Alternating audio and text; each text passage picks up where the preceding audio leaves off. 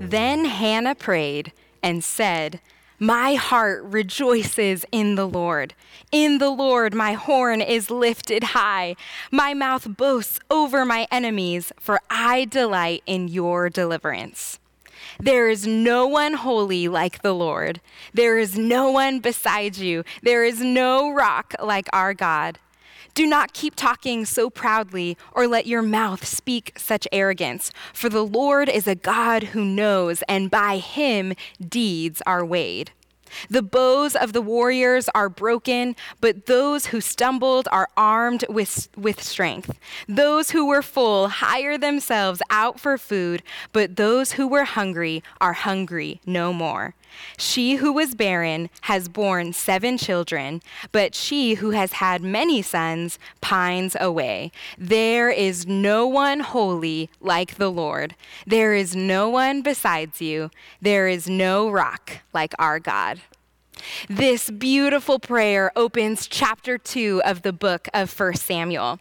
And it's the prayer of a woman named Hannah who had tried many years with her husband to have a child, but they were unable to. And this prayer becomes even more beautiful when you realize that just the chapter before, Hannah was praying desperately to God in anguish and in pain over not being able to have a child. And here she is, one chapter later, singing the Lord's prayer, praise as he answers her prayers. Now, originally, First and Second Samuel were one book, and they're only split in our Bibles today because of the way they fit on the original scrolls. So this prayer not only sets the tone for First Samuel, but it sets the tone for Second Samuel as well. And already we get the big idea of First Samuel. The pride or humility of our hearts will determine whether we are successful on this earth or in the kingdom of God. Immediately, it is very clear that the Lord is close to the humble and lifts them up, but the Lord opposes the proud, and it is the proud and the arrogant that eventually become broken. Now, to orient ourselves into the stories of 1st and 2nd Samuel, we should remember that in the story of the Bible, we are in the historical books of the Old Testament. And in our series, Jesus on Every Page, we are calling these set of books No Perfect People Allowed. And we have seen that there are definitely no perfect people in the book of Joshua and in Judges. We see Israel's unfaithfulness to God as their people and the leaders turn away from God and go to idols.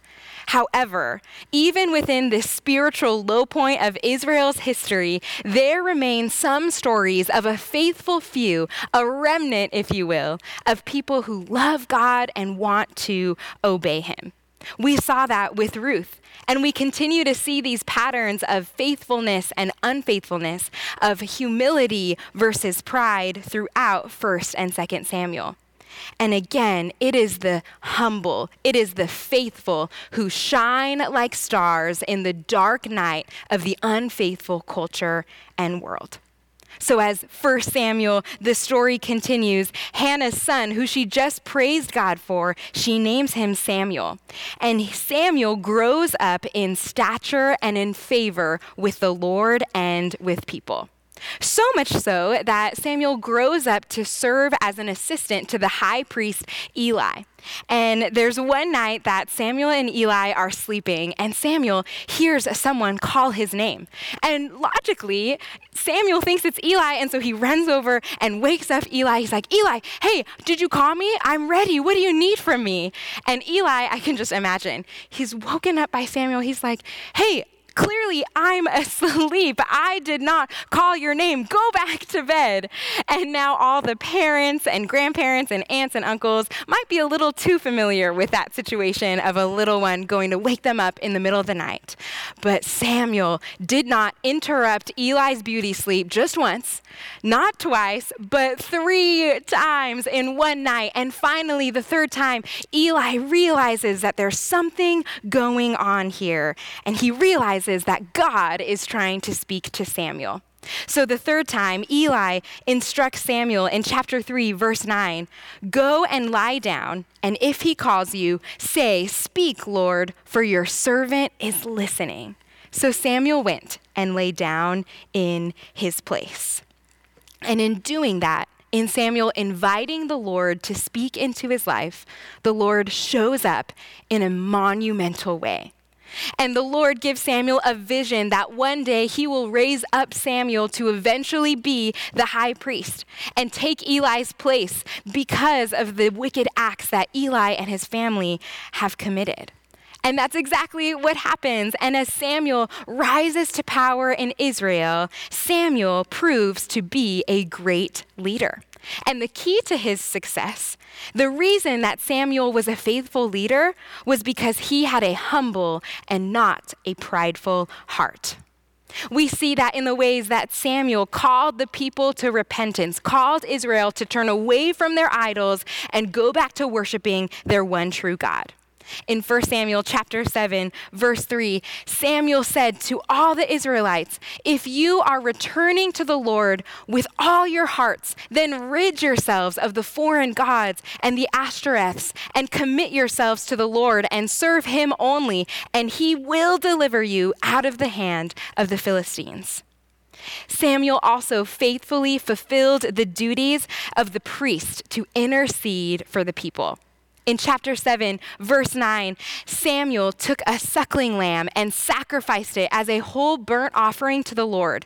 He cried out to the Lord on Israel's behalf, and the Lord answered him. And finally, scripture itself declares Samuel to be one of Israel's faithful leaders. Chapter 7, verse 15 says Samuel continued as Israel's leader all the days of his life. But unfortunately, not everyone's heart was as humble was as humble as Samuel's. Samuel's sons, who start to take on priestly leadership in Samuel's old age, they start to stray away from God and they turn the people away from him. And so Israel sees this. They, they see the wrong path that Samuel's sons are starting to lead them, and they don't like it, righteously so. But instead of looking to God for direction on what to do next, they start to look side to side. And they look at other nations and they look at what they have and they become jealous and they desire a king. They don't want to be set apart as a different nation for God. They want to be like everyone else who has kings to lead them. And so they go to Samuel and they say, Samuel, ask God to give us a king. And Samuel goes, I don't think that this is God's plan for us. I don't think that a king is going to accomplish what you want the king to accomplish. That this king is going to be imperfect. This king will exploit you physically and economically, and he is going to abuse his power. And Samuel warns them, but still the people in chapter 8, verses 19 and 20, the people refused to listen to Samuel. No, they said. We want a king over us. Then we will be like all the other nations, with a king to lead us and to go out before us and fight our battles. See, Israel wanted an earthly king that they could lay their eyes on, who they could look to. And they forgot that they already had the best king and the best leader they could ever have in their heavenly king and heavenly father. In these books of the Bible, these historical books, we learn a lot from this contrast of humble versus prideful leaders. See, in already what we've looked at in 1 Samuel, Samuel and Israel responded differently to their circumstances. You see, Samuel, when faced with a choice, he waited and invited the Lord to speak into his life. But Israel, Israel did not hesitate to ask for what they desired. Israel turned to the left and the right. They felt their discontent, they felt their jealousy, but they did not think to pause and reflect and ask God what they should do. Instead, they went straight to the Lord and said, Give us what we want, instead of asking God, What do you want for us? And one way we can learn from this, one way we can choose humility over pride is by making room in our lives to hear from the Holy Spirit. a little underlying theme of our Jesus on Every Page series for the last few weeks has been this talk about distractions. We are all distracted by our phones at every notification that pops up, at every buzz. We fill our ears with podcasts and music and TV shows, and we run from one thing to the next. And busy people are seen as important people, and therefore they are valued in this world. And not all of those things are bad, but they do become dangerous when we allow those things to drown out the sound of God's voice in our lives. And this is particularly convicting for followers of Christ. Because Jesus, being fully man and fully God, Jesus wasn't distracted. Jesus didn't hurry. So, church, why do we? In John chapter 6, verse 38, Jesus said himself, For I have come down from heaven not to do my will, but to do the will of him who sent me. Jesus was laser focused on accomplishing the Father's mission. He was all about it. Despite what he felt, despite his thoughts, he wanted to be all about his Father's mission.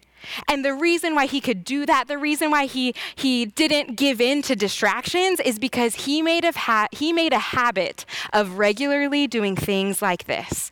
Mark chapter 1, verse 35. Very early in the morning, while it was still dark, Jesus got up, left the house, and went off to a solitary place where he prayed.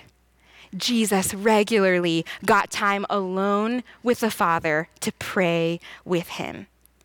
And so, church, if Jesus intentionally and regularly withdrew from noise in order to listen for the Father's voice, then how much more should we? Here is our challenge for this week. Every day this week, start a prayer time with God that follows this template. First of all, thank God for who He is. Praise Him for His goodness and His character. And then steal Samuel's prayer and pray 1 Samuel 3 9. Speak, Lord, for your servant is listening. Lord, me as your servant, I'm listening for your voice and your direction. And then practice five minutes of silence to listen for what the Lord puts on your heart. See, instead of jumping in with our own prayer requests, instead of, um, instead of um, putting the power in our own hands and saying, God, you need to listen to us, what if we put the power back into the hands that they rightfully belong in and say, Lord, the power is yours. I'm listening as your servant to what you would have for me and for this world. And some of you might be thinking, well, Claire, that sounds great, but you just don't know me. I'm just not about silence. I love noise. I can't sit still. Well, hey, silence is not necessarily for me either, but scripture is clear that silence is for followers of Christ. It's a discipline. And so here's a little tip that I learned from one of my mentors. As you are spending this time in silent prayer, as you are reading God's word, Keep your phone in a different room because we've talked a lot about how that can be a distraction.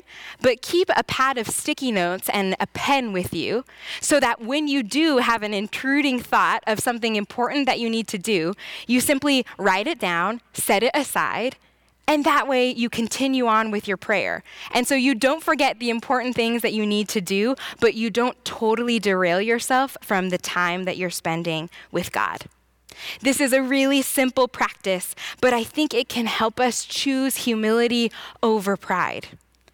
St. Vincent de Paul once said, He who hurries delays the things of God. And I worry that so much of us, in our pride, of thinking that people are relying on us, that I, that I have so much to do, I have so much to accomplish. Too many of us are not slowing down long enough to hear God's voice in the way that Samuel did. And instead, we are hurrying through life just like the Israelites, and in doing so, we delay or even disobey the things of God. And over time, that will determine whether we only have earthly success in this world or if we have the best success that you and I could ever imagine, and that success means being in God's presence now and eventually with Him forever in God's kingdom. and for Israel, in God's grace, even as they ask Him for a king, He grants them their desire and He gives them a king. But because in asking for a king, Israel was actually rejecting God's leadership and authority over their lives, their earthly king would be imperfect and would not fulfill all the desires and hopes that they have. And that's exactly what happens with Saul, Israel's first king. It, Saul starts off so strong with the Lord, but eventually he disobeys. Eventually he strays away, and it creates a need for a new king of Israel. And so the Lord takes Samuel on this journey of finding the next king. And Samuel is looking for someone who's tall, someone who's strong, someone who has it all together, who looks the part. But God warns Samuel in chapter 16, verse 7 Do not consider his appearance or his height, for I have rejected him. The Lord does not look at the things people look at. People look at the outward appearance, but the Lord looks at the heart. And that is when we meet David, who eventually becomes Israel's next king after Saul and, and over time becomes known as Israel's most important king and actually as a role model. And the reason for his success is not because he looked the part, is not because he had all of these um, accomplishments according to the world standards. The reason that he is seen as Israel's most important king is because he had a humble heart that was after God's own heart. And once again, we see that theme of the Lord opposing the proud, but lifting up the humble. But even for David, who becomes one of the most humble kings of Israel, who becomes their standard, even David, as we will see in 2 Samuel with Pastor Jason, he is not a perfect leader either. And so as we read these books, and we see all of these imperfect leaders and imperfect people, one of the biggest takeaways and the most encouraging is that God, Jesus, is our true king. And that is really good news because God alone is perfect and God alone is sovereign. That means he's perfectly in control. That means he stays on his throne of heaven and on earth and he is not shaken by any of our unfaithfulness. And the extra good news is that God doesn't just hold all the power in heaven and on earth, He can be trusted with that power because He alone is holy. God alone balances perfectly absolute power with a perfect heart of humility and holiness. And that is why the kingdom of heaven belongs to Him. Remember Hannah's prayer. There is no one holy like the Lord. There is no one besides you. There is no rock like our God. And so when we're struggling today to trust that God is in control, that He is good, that He is our one true King who knows best, we can reflect and remember on the way that God has revealed His faithfulness in the past. God made Hannah able to have a son. God raised up leaders and even kings for Israel and used them to work out his story even when they disobeyed and rejected him. For followers of Christ today, Jesus and the Holy Spirit has saved us, and He continues to save us and transform us by looking more and more like Jesus as we look to Him every day. God alone is holy. There is no one like Him. And that is why we can trust God as our one true King. Now, would you join me in welcoming up Pastor Jason to walk us through 2 Samuel? Thank you, Pastor Claire, for that amazing message, but then also just for setting us up so well for going into the book of 2 Samuel and looking at how Jesus is our eternal one if you have your Bibles with me, if you're at home, pull out your Bibles, open up 2 Samuel chapter 7, verses 8 to 16. But while you're getting there, I would love to just do an overview of the book of 2 Samuel. As we hear, heard in Pastor Claire's uh, message, we heard 1 Samuel in 1 Samuel how the Israelites wanted a king. They were looking to their left, they were looking to their right, and they were looking at the, play, the world around them and wanting a king as well. And by God's grace and by his mercy, he did give them one. He gave them the king Saul, who eventually was not so great of a king. But in the midst of his rule, God uh, chose out David, a young man who built such a great, strong military presence in the eyes of the Israelites. He started to be looked upon as great and amazing. But in the midst of this, Saul eventually saw David. He got jealous and he chased after David, tried to kill him, tried to murder him, and he wronged him time and time and time and time again. And this jealousy of David eventually, he would uh, fear that David would take over the throne that he was sitting in. And now, as we go into 2 Samuel, we see that Saul and his son Jonathan were dead. And David, when he sees this, what was his response? He was being chased after Saul so many times. You would think that he would be throwing a party, he would be having people there excited. You think he would be living his best life. But no. What we see in 2 Samuel chapter 1 verse 23 tells us a different story. It says Saul and Jonathan, in life they were loved and admired, and in death they were not parted. They were swifter than eagles, they were stronger than lions. What do we see here? We see David's heart of grace and forgiveness. That as he was being chased to be killed, that he chose to forgive Saul and Jonathan. That, that God eventually saved him from that place. And now this leads me to the question where we have to ask ourselves is who may you need to forgive today? I don't know who it is in your life. Maybe they have wronged you in some way, or maybe you think they have wronged you, and you've been holding a grudge uh, against them for so, so long in your life. Maybe they haven't chased after you and been trying to kill you as Saul was with David, but maybe you have holding hatred in your heart for them. And how, may we take after David's posture of forgiveness and grace. So, who is that person? Now, as we see David's character in this, we see that he had the character of a truly godly king. So, the question we ask is why didn't God give Israel David before Saul? Well, I actually believe that the reason Saul became before David was so Israel can see that it wasn't just about having a king to rule over them, it was about having a king, a leader that would point them to Yahweh, point them to God at the end of the day. Don't we need that more in our church here today, everywhere, to point each other to Christ? And as we see throughout the book of 2 Samuel, we see David uh, fighting with the house of Saul, eventually taking the, uh, the reign of Israel. And he is taking in a broken and divided nation.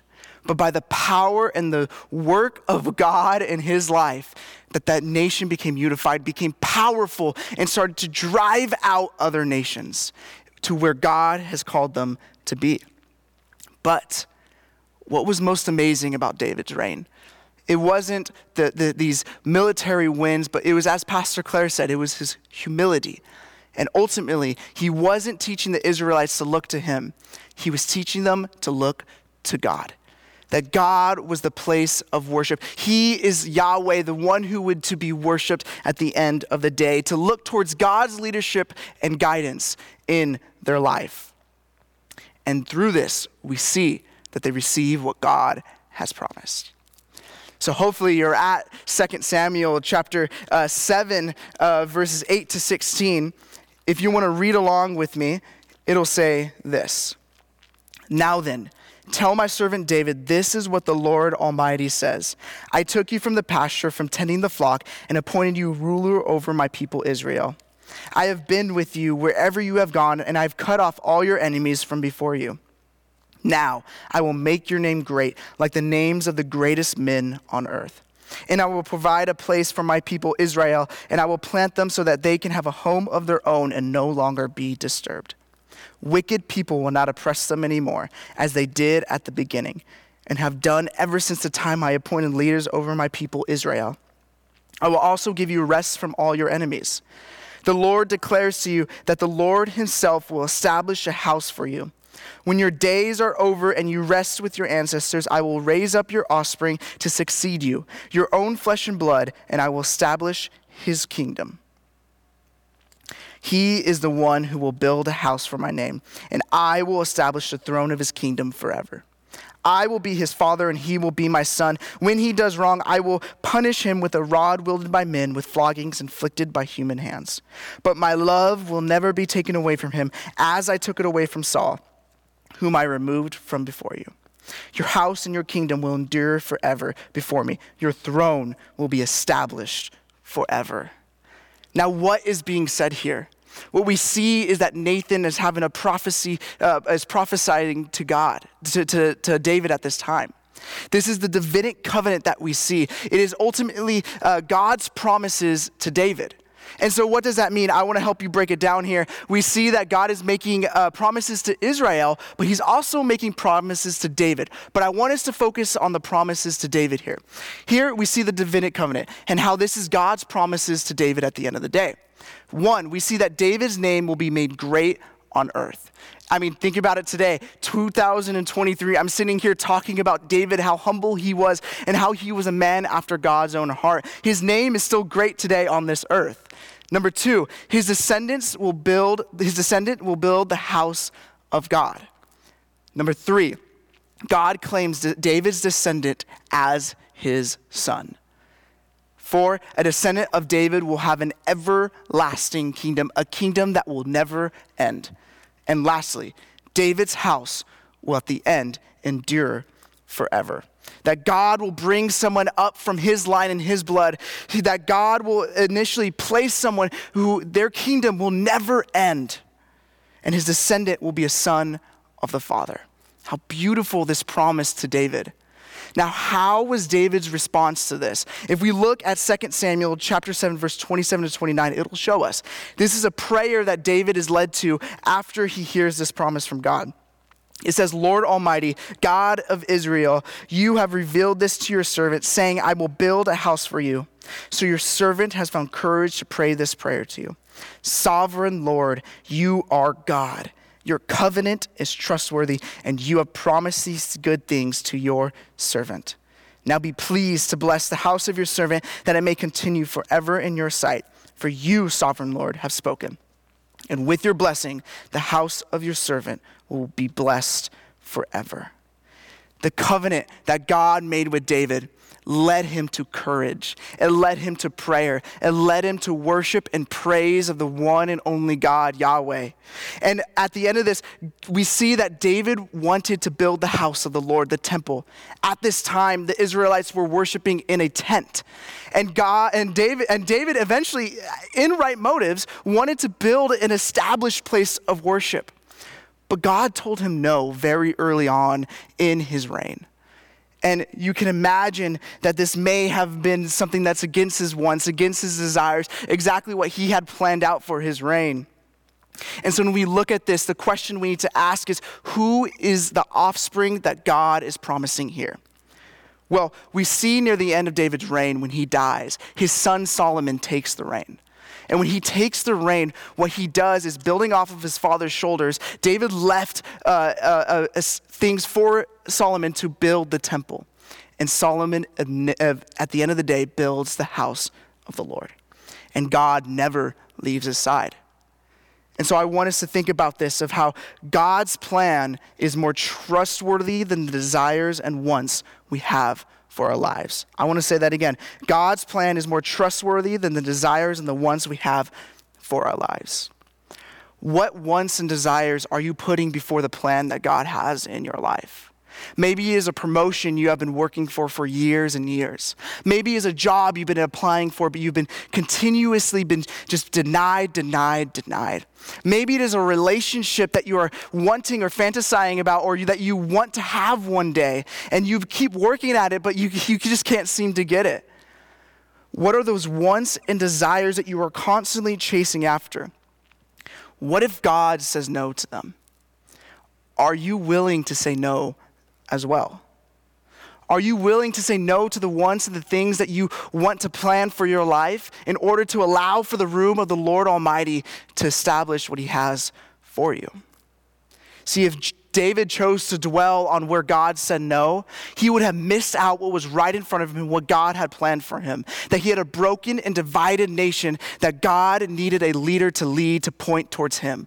If he was so focused on building the temple, he would have missed out on what God is currently calling him to.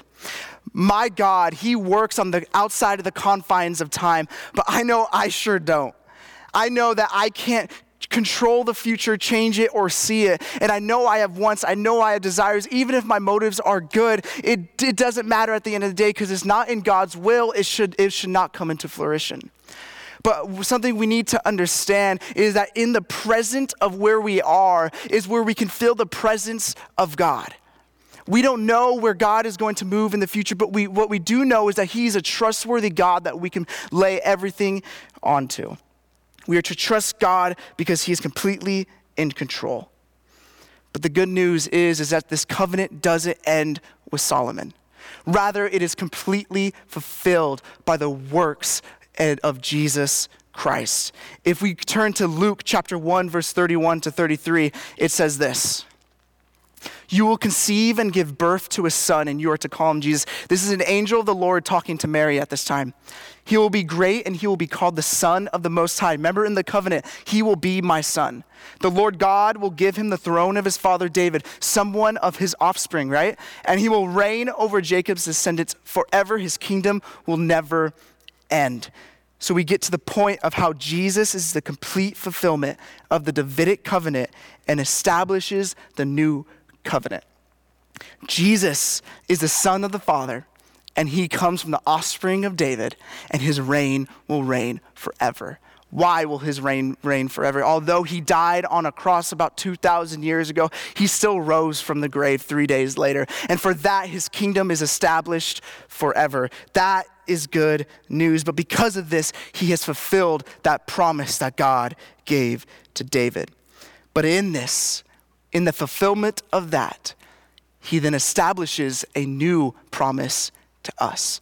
Luke chapter 22, verse 19 to 20, it says this This is Jesus in the Last Supper with his disciples before he was arrested and killed. It says, And he took bread, gave thanks, and broke it, and gave it to them, saying, This is my body given for you. Do this in remembrance of me.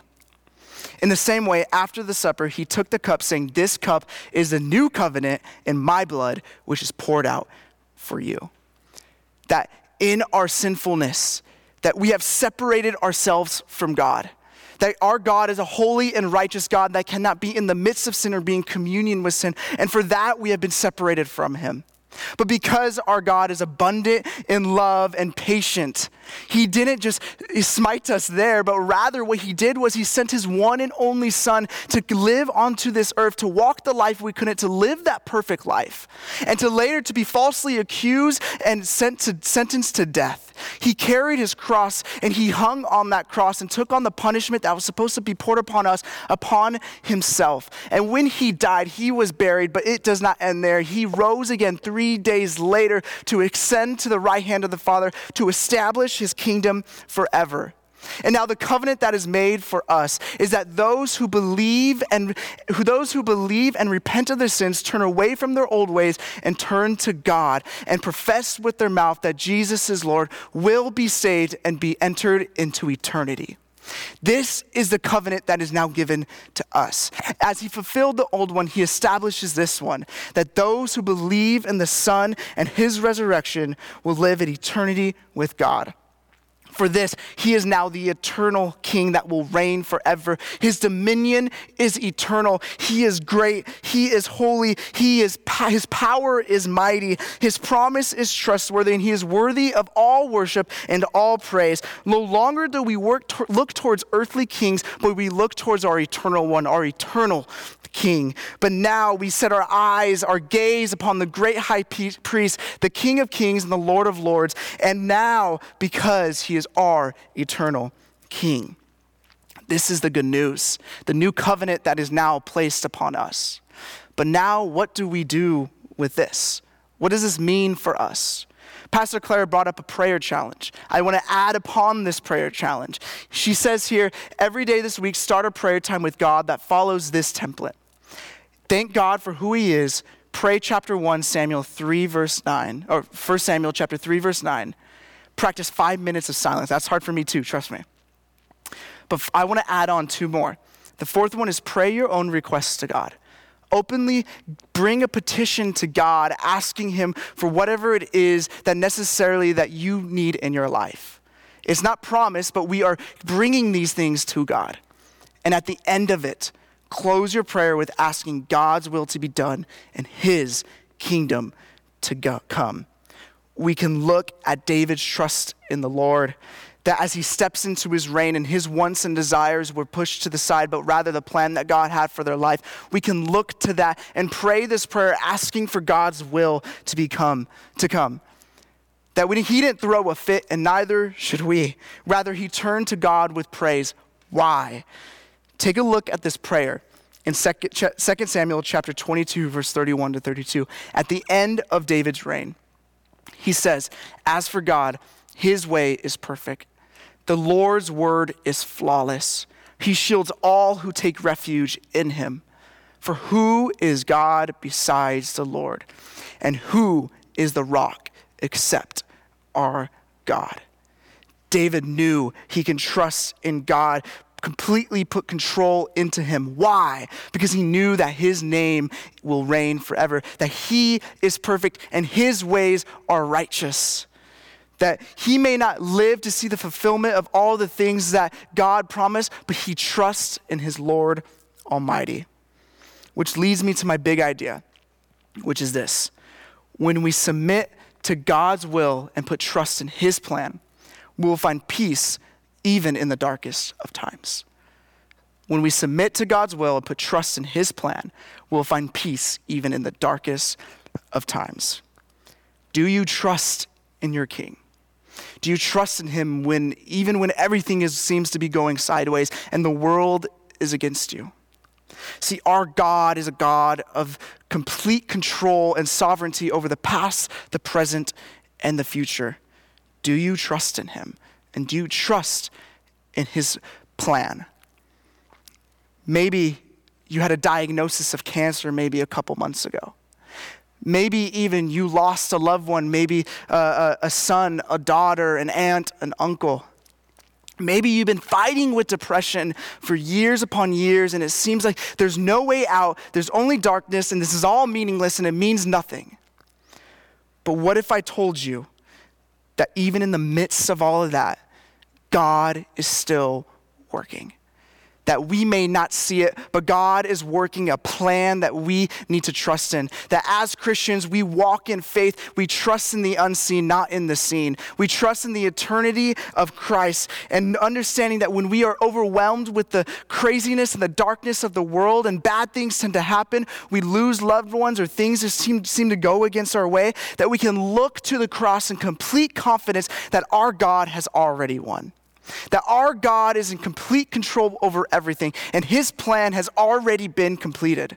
And that we can trust that when things are bad, when we suffer with depression and anxiety and so many things, that God at the end of the day is working all things to the glory of Him. We can look to the co- new covenant and worship God in the midst of the hardest times of our lives, in the midst of trials, trusting He is working out a glory that we may not even see and may never see until the other side of eternity. That we can look forward knowing that eternity awaits and all things work to the glory of God. Bow your head with me as we go into a time of prayer. Dear Heavenly Father, we thank you for today. God, we thank you that we get to open your words, get to read from the Old Testament of 1st and 2nd Samuel, get to le- learn how we get to approach you with humility and put our pride to the side, and really look towards you and see how you exalt the humble. But God, we also thank you that it's not that we're doing this blindly, but we know we have a God who is completely in control that He is sovereign over the past, the present, and the future. That when things go bad in our lives, that we can lean on you, knowing that the cross is a symbol of your complete work of deliverance for us. And that the covenant that God, that Jesus fulfilled and has established with us brings us hope even when we tend to suffer. And God, we thank you for today. And I pray, Father, that you, you, you work through us and show us your plan and your will for our lives. And we say this all in your Son's name. Amen.